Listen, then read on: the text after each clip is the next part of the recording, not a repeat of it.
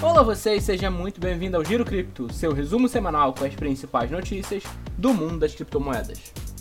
Eu sou o Marcelo Roncati e eu tenho o prazer de apresentar para o nosso giro de hoje um giro especial, um giro pocket, vamos dizer assim. A gente não tem a participação da Armata, que está sempre aqui com a gente, e nem do André. Quero trazer hoje aqui o nosso redator principal do Bitcoin, Bruno Lugarini. Boa tarde. É um prazer participar sempre. Sempre, ele fala sempre como se ele estivesse aqui todos os dias. Vocês não sabem como esse menino rejeita convite, gente. Sou um rapaz muito ocupado na minha vida, né? Muita coisa para fazer, muito trabalho, muita matéria. Inclusive, as matérias que vocês leem com frequência no Bitcoin, a maior parte vem do senhor Lugarini. A gente debate aqui com frequência. Algumas a gente até aponta, será que essa matéria aqui não tá dando uma sugestão diferente do que deveria ser realmente? O pessoal já apontou para você aqui, Bruno, no programa. Eu não peguei essas falhas ainda. você não tá ouvindo o programa, então? Nem sempre, nem sempre. Ouço com, com, com a boa frequência, podemos dizer.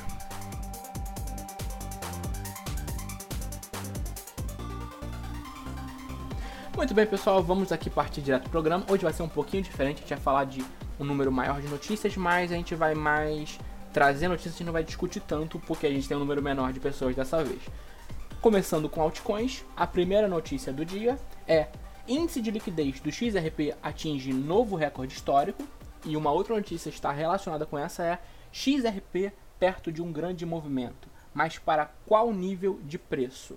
A gente tem o XRP, que vem caindo. O ano de 2019 tem sido um ano bastante ruim para o XRP. Quando perdeu o suporte em 0,30, chegou a cair para 0,20. Agora, se eu não me engano, estava 0,22. Então, Bruno, para que direção a XRP vai? A gente sempre espera que vá para cima, né? Alta infinita, alta para sempre. A gente é, é, é, o sonho de qualquer trader. É que, que valorize a criptomoeda. Mas no, nesse caso, o que o XRP tem mostrado para a gente é um movimento de baixista, né? Não, a gente não parece que vai conseguir algo bom dele já tem algum tempo. Teve ainda há pouco tempo agora a conferência Suel, onde era apontado um crescimento exponencial dele, porque é o que ele sempre faz, né, historicamente. E ele não alcançou essa meta, ele falhou miseravelmente. Né? Eu não lembro se foi Armata, se eu tinha lido em algum lugar, que falava que essa conferência Suel era, era tipo uma, uma farsa e que no, no, logo na sequência da, da, conferência, o XRP historicamente caía. Esse ano, pelo menos, caiu, né? Depois da conferência. Caiu, caiu bastante. Caiu sem timidez. Em contrapartida, a liquidez dele não, não para de aumentar, né? Porque a Ripple ela fecha contratos praticamente semanais. A liquidez do XRP ela só aumenta, ela atingiu agora a marca de. ultrapassou a marca de 7 milhões, né? Que é o, o recorde deles, histórico. E, pô, cara, o serviço o ODL deles, né, o On Demand Liquid, ele tá fluindo bem aqui no México, com, com as empresas parceiras da Ripple.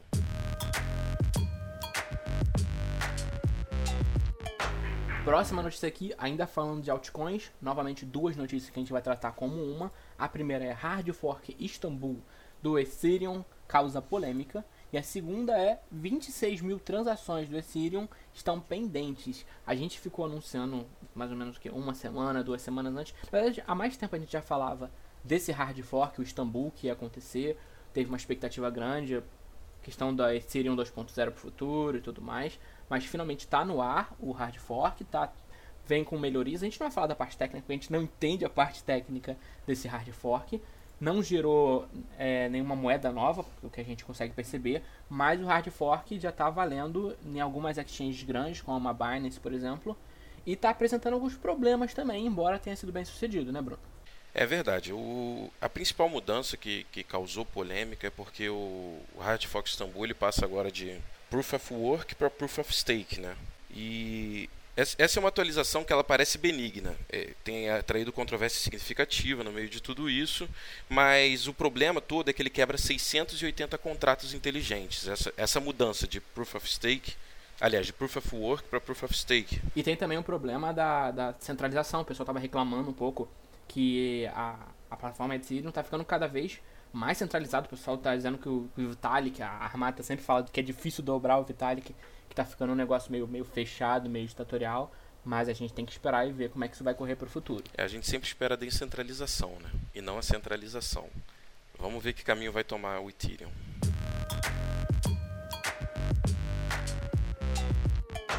Última notícia de altcoins aqui. Champeng Zhao, essa matéria é sua, né? Você podia colocar CZ aqui, que a gente chama ele CZ. O Champeng Zhao é o CZ da Binance, é o CEO.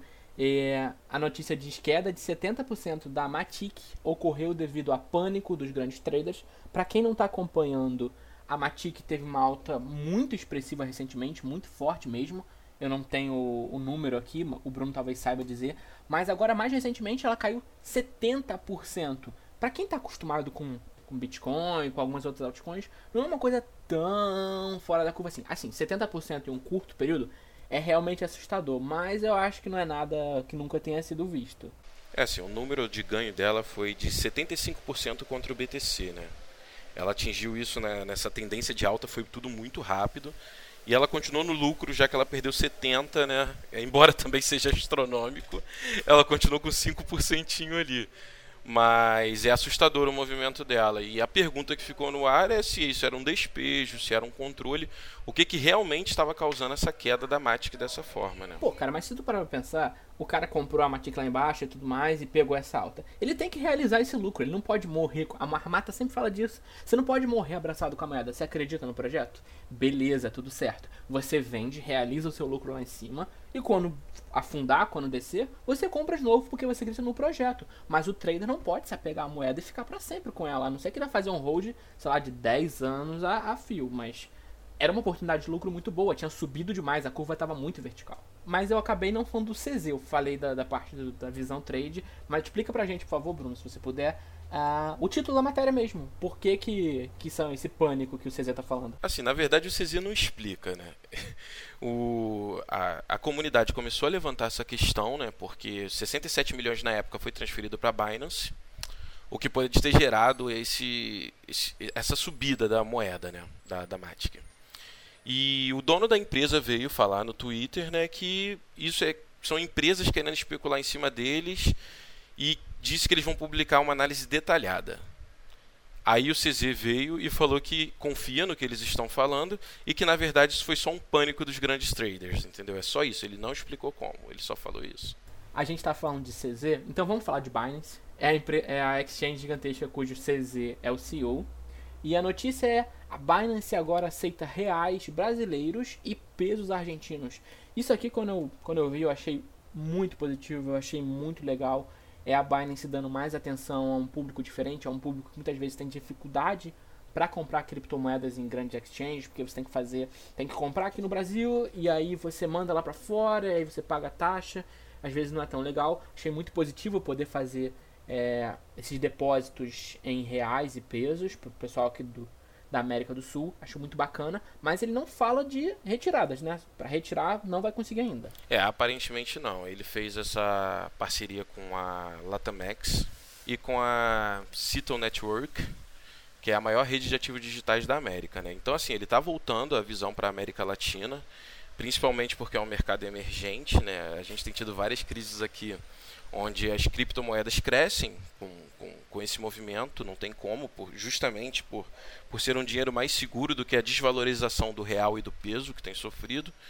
Então, assim, ele está, na verdade, fazendo um grande movimento de mercado para eles, né? Eu gostaria muito do André aqui para explicar para a gente como é que funciona toda essa taxa a ser paga. O André é maravilhoso em tudo isso, né? Tá fazendo essa falta gigantesca hoje. Mas vou abrir aspas aqui para o que o André mandou hoje também no, nos nossos grupos aqui, ele falou: o pagamento é em cartão de crédito, então deve ter o IOF e as taxas relativas ao cartão. Convertir em reais a cotação que aparece lá. Daria 200 reais mais caro que as exchanges brasileiras. Então, assim, palavras do nosso André que não está aí, mas estou trazendo ele forçadamente ao podcast, né? É, então acho que não, não, não é tanta vantagem quanto eu estava pensando. Não, não, acaba não sendo vantajoso mas é legal ele estar tá olhando para o nosso mercado aqui. Isso é positivo para a gente, eu acho que de qualquer forma. Sim. Mesmo que não seja usável para a gente agora, é positivo ter essa possibilidade. Afinal, a Binance é uma garantia, né? A gente tem visto muita coisa ruim aqui. Sim, concordo. É uma, é uma notícia boa de qualquer maneira.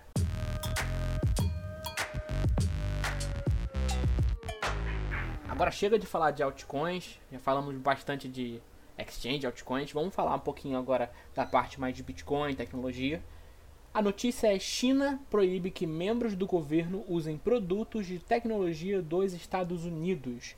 A gente, em alguns programas anteriores, já vinha comentando um pouco do quanto a China é fechada e tudo mais. Eu não lembro se a gente falou isso no, num programa recente, mas a gente falou da guerra comercial da China com os Estados Unidos, a proibição de importação, aí um, uma empresa chinesa, por exemplo, a Huawei, não pode vender os produtos dela nos Estados Unidos. É uma situação bem complicada. Mas aqui eu acredito que aquela preocupação, talvez, com, com cyberespionagem, Bruno, o que, que você acha? A palavra certa é retaliação, né? Porque esse movimento ele veio logo após a proibição da Huawei, né?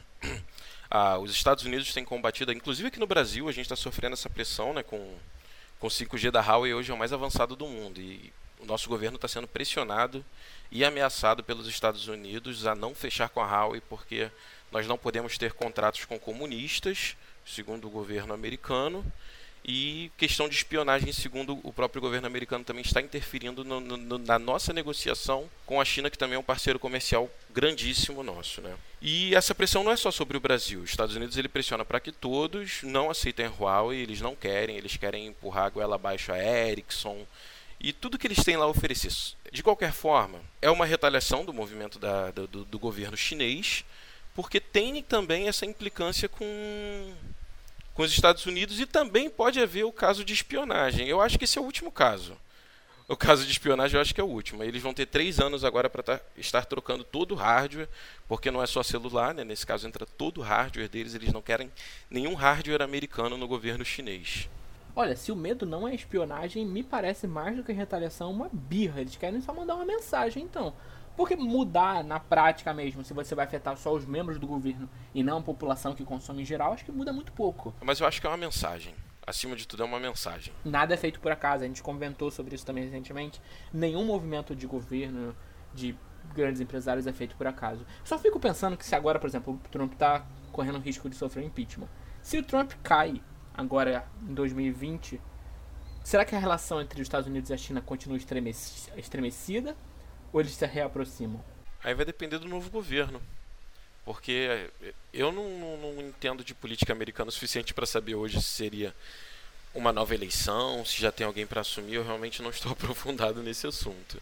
Mas eu acho que tudo isso depende do direcionamento do governo. Não tinha esse problema durante o governo do Barack Obama dessa forma, sabe? Isso foi, um, foi, foi tudo aumentado pelo Trump, esse, esse problema, essa guerra comercial que existe entre os dois países hoje, isso é obra do governo Trump. Esse serviço de protecionismo que ele oferece, né, que é tão perigoso no mundo. Bom, falamos aqui um pouco de Estados Unidos e China, vamos falar de Bitcoin, mas ainda falando de China também, a notícia é 66% do hash rate do Bitcoin é controlado pela China. Essa matéria que a gente tem que analisar com um pouquinho mais de cuidado. É interessante pensar que mesmo controlado pela China, a gente não está falando de um controle centralizado, não é um controle estatal, não é a China como país controlando. As instituições, as empresas que fazem essa mineração são empresas de maioria chinesa ou estão instaladas na China, porque é mais barato fazer isso na China e mesmo assim você não tem um acúmulo, sabe? Por exemplo, um maior número de percentual de mineração, de poder de mineração de uma empresa é da F2 Pool que tem menos de 16%. Então, por mais que esse valor esteja na China, são vários grupos diferentes que detêm esse valor de mineração. É, a gente não, não tem uma surpresa quanto a isso, né? Sempre foi assim e eu não vejo de forma diferente durante um bom tempo.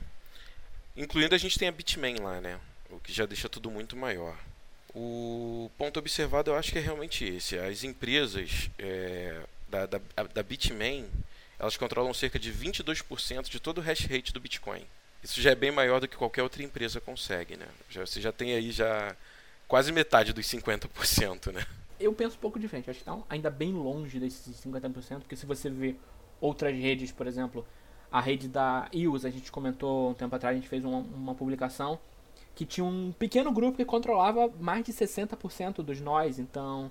E uma correçãozinha aqui do que eu falei, não é a F2 Pool que tem... Ela tem claro, menos de 16%, mas a principal hoje é a Pooling, ela tem 17,7%.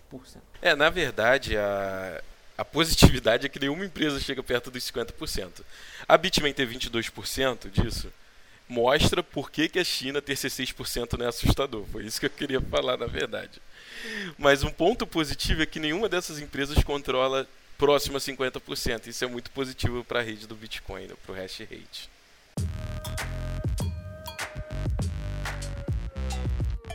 Mais uma notícia de Bitcoin aqui, mais uma notícia legal também. África bate um novo recorde de volume de Bitcoin. Essa notícia aqui, quando eu vi, eu fiquei muito feliz, porque assim, a gente. Eu acho que eu cubro isso há um pouco mais tempo que o Bruno. Escrevi algumas matérias sobre a África, a situação, por exemplo, de Gana e alguns outros países passando por hiperinflação. Eu não tenho certeza, mas eu acho que era o governo de Gana que há um tempo atrás tomou ao estilo Collor de Mello toda a poupança da população, então tinha gente que do nada se viu sem ter qualquer condição de arcar com os próprios custos, inflações gigantescas, o dinheiro completamente desvalorizado, e essa população muitas vezes não tinha acesso ao Bitcoin, em outras épocas também não tinha. Mas agora está mudando um pouco a situação. O Bitcoin passou a ser mais utilizado na África, em países que têm esse tipo de problema com inflação, na Venezuela, aqui na América do Sul também. Isso é muito positivo. É as pessoas tendo controle sobre o seu próprio dinheiro, tendo um poder de liberdade, podendo salvar aquilo que é delas de, das mãos, por exemplo, do governo que quer tomar isso de maneira completamente ilegítima e ilegal. Eu acho muito positivo esse tipo de notícia. É, esse é o, o sonho do projeto do Bitcoin, né? Você devolver o poder ao cidadão, né? Você devolver o poder de volta às pessoas, devolver o poder ao povo. Esse eu acho que é o sonho, a parte mais bonita do Bitcoin. E a gente até cobriu uma matéria um tempo atrás onde o Akon fala sobre isso, né? Que é onde eles queriam criar a Icoin também, para trazer essa descentralização do governo. Aquela matéria da Wakanda, né? Isso, essa mesma. Falava, exata, falava sobre isso também e ele estava falando exatamente sobre lá, né? E sobre essa nova cidade tecnológica que eles construiriam. E que, que a ideia é justamente essa: é você tirar o poder da, da, da mão de quem controla né? e dar ao povo. Isso é, eu acho que é o sonho que, que o próprio Satoshi teve ao criar o Bitcoin. E seria muito legal, cara. Seria muito interessante ver a África crescendo desse jeito, ver a África trabalhando com criptomoedas, principalmente acho que com o próprio Bitcoin. Seria, seria um sonho ver isso.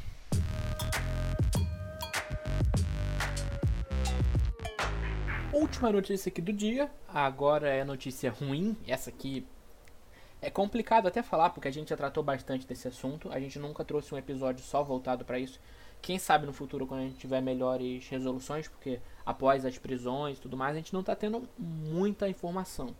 Mas a notícia é: áudio vazado de líder da Unique diz que todo o dinheiro da empresa está fora do Brasil. Eu não sei se foi mais ou menos um mês atrás, mas toda a operação da Unique foi desmantelada. Você teve nove pessoas presas, teve gente foragida, Uh, Estima-se que seja próximo de 8 bilhões o valor total que a Unic movimentou com a sua pirâmide. Antes a gente até usava suposta pirâmide, mas agora a gente fala realmente que foi uma pirâmide. E todo mundo sabia disso, infelizmente. Um tempo atrás, o Fernando Luz Vargas, que era o responsável jurídico da empresa, também se entregou à justiça e foi preso.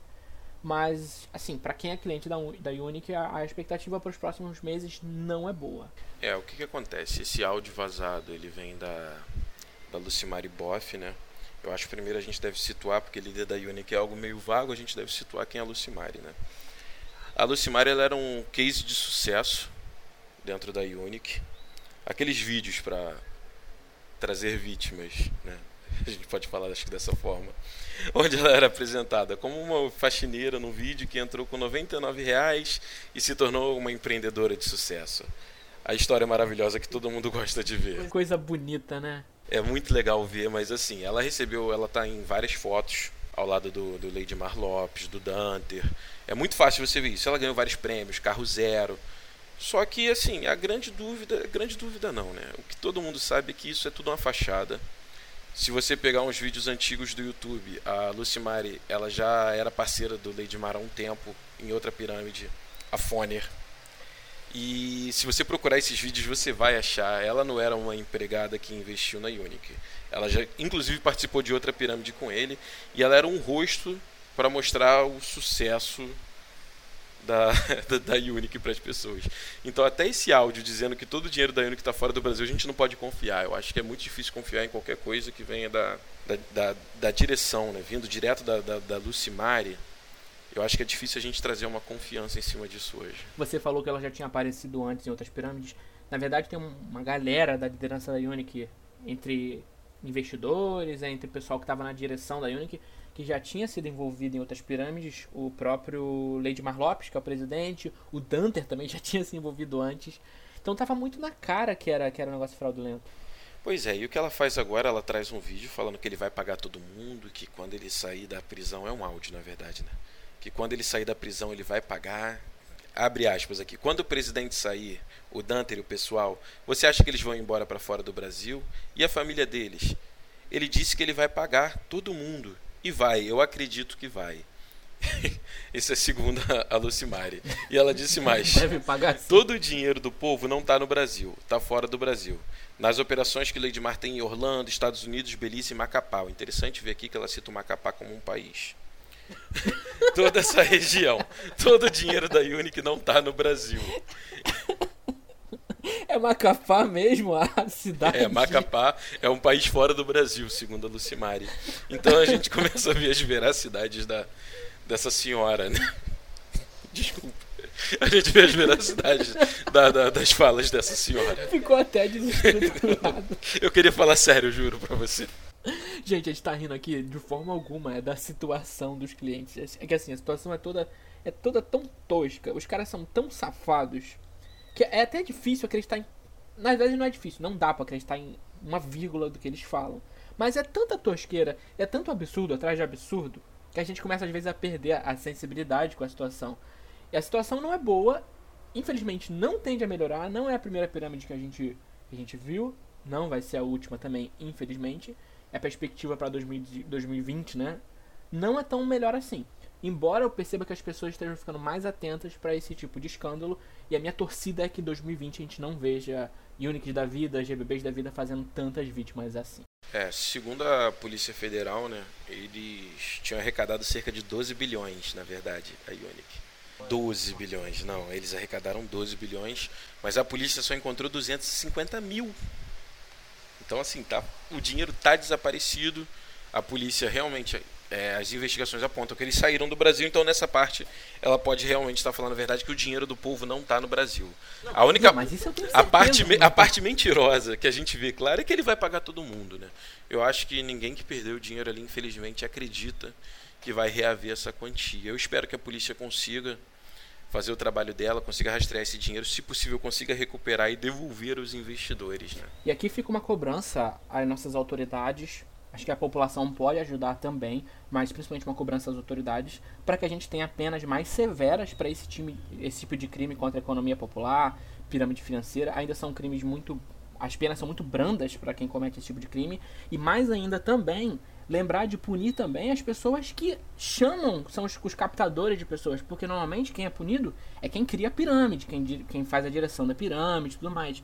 Mas tem gente que a gente falou recentemente que era o piramideiro profissional, aquele cara que ele não tem um vínculo com a liderança da Unic, um vínculo real, sabe? Ele não está na organização da Unic, mas ele angaria pessoas para entrar na pirâmide, sabendo que é uma pirâmide, e aí ele, como entrou na hora certa, na hora de ganhar dinheiro, ele sai na hora certa, ele sai sem prejuízo enquanto muita gente sai perdendo dinheiro. Então, as autoridades, quem puder pressionar também os nossos governantes, a gente precisa de uma legislação mais forte contra a pirâmide financeira. Falando sobre esse ponto, vale a gente ressaltar né, que a Polícia Federal está investigando 1.200 pessoas ainda da Unic, que eles chamam de líderes, líderes da Unic, 1.200 pessoas, que eu acredito que sejam esses captadores de pessoas, de, de investimento, que são pessoas também como a Lucimari, que não tem um vínculo escrito com a empresa, mas está lá fazendo propaganda, comercial. Eu acredito que ainda tem muita gente que vai pagar por isso. Tomara, mas seja certo.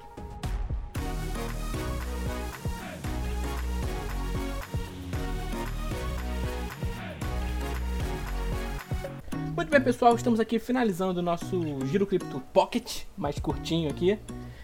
Antes da gente finalizar aqui, eu tenho que dar alguns recados. A gente tem algumas novidades bem interessantes vindo para 2020. O último programa desse ano vai sair no dia 23. Ele vai ser um quadro novo que a gente está chamando de empreendedorismo cripto, em que a gente vai estar tá dando a oportunidade a, seja pequenos ou grandes investidores brasileiros, empreendedores, a estarem apresentando projetos, trocando aqui algumas ideias com a gente, quiserem mostrar coisas legais também, é, o convite está aqui aberto. Você pode mandar um e-mail para contato@webitcoin.com.br. O primeiro participante a gente já gravou foi o Geraldo Marques e ficou um programa muito legal. Ele sai nesse dia, dia 24, perdão, aqui uma, uma correçãozinha. Ficou um programa bem legal, então quem quiser participar, entre em contato com a gente, a gente vai agilizar isso. E a segunda parte do programa do GBB, do Grupo Bitcoin Banco, que a gente já tinha gravado também, vai sair na próxima terça-feira. A repercussão do primeiro programa foi muito boa. pegou um número bem alto de, de views, a gente não estava esperando, mas o pessoal tem bastante interesse nesse tema sempre que a gente publica. Ficou muito grande o programa, então a gente teve que dividir. A segunda parte sai agora na terça-feira. Então, Bruno, muito obrigado pela sua presença aqui com a gente. Espero que você se torne um participante mais frequente. O senhor é muito requisitado aqui, as pessoas gostam bastante de ouvir você. Quiser deixar qualquer recado, qualquer mensagem, qualquer beijo pra mãe, periquito, papagaio, o momento é com você. Eu gostaria de deixar um grande beijo e abraço para os leitores do Bitcoin que estejam sempre presentes com a gente lá, que a gente ama a presença de vocês, tá? Eu vou tentar participar mais do programa, é um prazer estar aqui. Muito obrigado pelo convite. Eu agradeço muito ao senhor Lugarinho novamente. Qualquer crítica, sugestão sobre esse programa, gente, sugestão de temas também para o Ibitcast, são muito bem-vindas, ajudam demais a gente. Puder compartilhar esse programa com amigos também, muito agradecido. Então é isso, pessoal. Muito obrigado pelo seu tempo, muito obrigado pela sua atenção. A gente se vê de novo na próxima semana. A todo mundo, até mais.